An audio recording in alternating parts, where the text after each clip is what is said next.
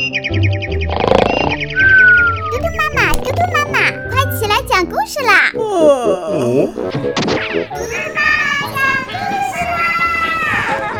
嘟嘟妈妈！现在开始讲故事。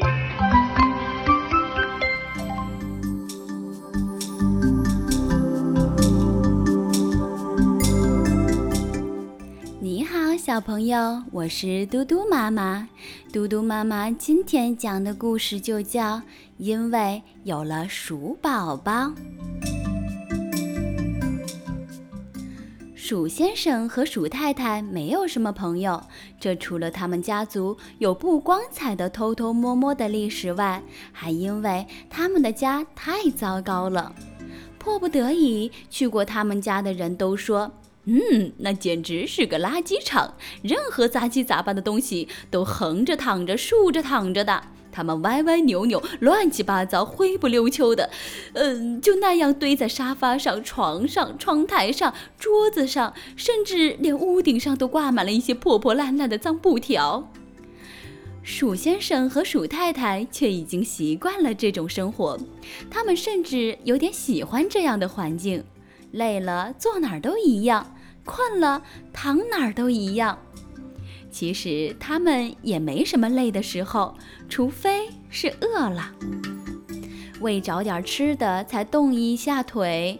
其余的时间，他们会抬头看外面天上飘着的白云，看青鸟扑腾着翅膀从眼前飞过，看屋子外的老槐树哗啦哗啦地抖动着叶子。有时，鼠太太会惊讶地望着鼠先生说：“亲爱的灰鼠，你的毛怎么又黑了一点？快变成一只黑鼠了！”鼠先生更是吃惊：“哦，亲爱的白鼠，你的毛怎么又灰了一点？快变成一只灰鼠了！洗洗吧，洗洗就干净了。”他们都这样说。可是，亲爱的，我们的脸盆在哪儿呢？还有毛巾、肥皂。哦，那就算了，不洗了，还那样，黑就黑吧，灰就灰吧。两只老鼠就一直那样生活着。第二年，他们的鼠宝宝出生了。因为一些意外，四个鼠宝宝只活了一个。那是一只有点灰。又有点白的小老鼠，哇，我可爱的小不点儿！鼠太太在难过了好长一段时间之后，才缓过神来。她亲了亲唯一的鼠宝宝的鼻子尖儿。摇篮呢？我们可爱的宝宝需要一个小摇篮。哦，我马上就去做，做个结实又漂亮的小摇篮。鼠先生蹲在地上找工具。嗯，豹子呢？找了好久没有找到，他又开始找钻头，可是钻头又在哪儿呢？甚至那块要两只老鼠才能搬得动的大木板都不见了。马上天就暗下来了，可是鼠先生还是找不到任何一样可以做摇篮的工具或者材料。鼠太太不耐烦了，抱着鼠宝宝围在鼠先生旁边转呀转，看着鼠先生着急的在果壳堆里满头大汗的找，却依然什么收获都没有。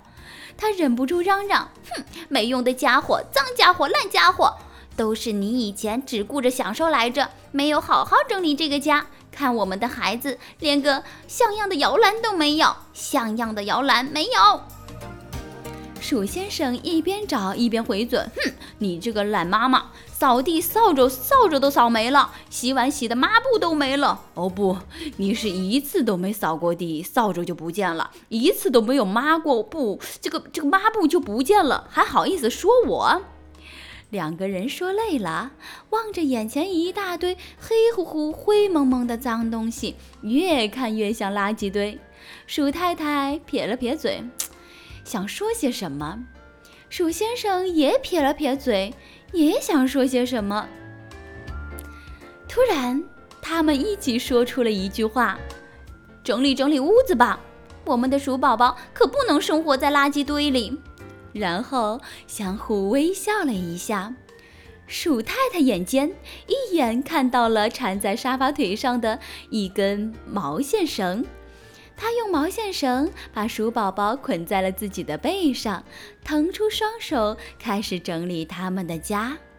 鼠先生就更加卖力了，把果壳一捧一捧地往外搬。一个晚上，两个忙碌的身影在跳动的烛光里闪耀着。鼠宝宝趴在鼠太太温暖的背上，一颠一颠的睡得好香好香。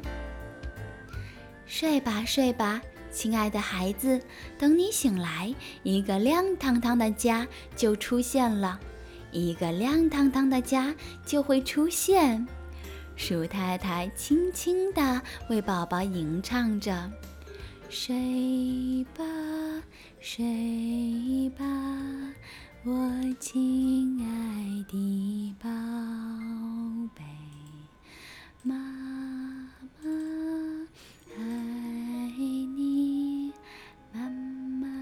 喜欢你。”好了，小朋友，今天的故事就讲到这里了。你现在所住的这个家那么的温馨，那么的漂亮，都是爸爸妈妈在你出生之前就开始为你准备的哦。爸爸妈妈都一直深爱着你。明天嘟嘟妈妈再给你讲故事，晚安。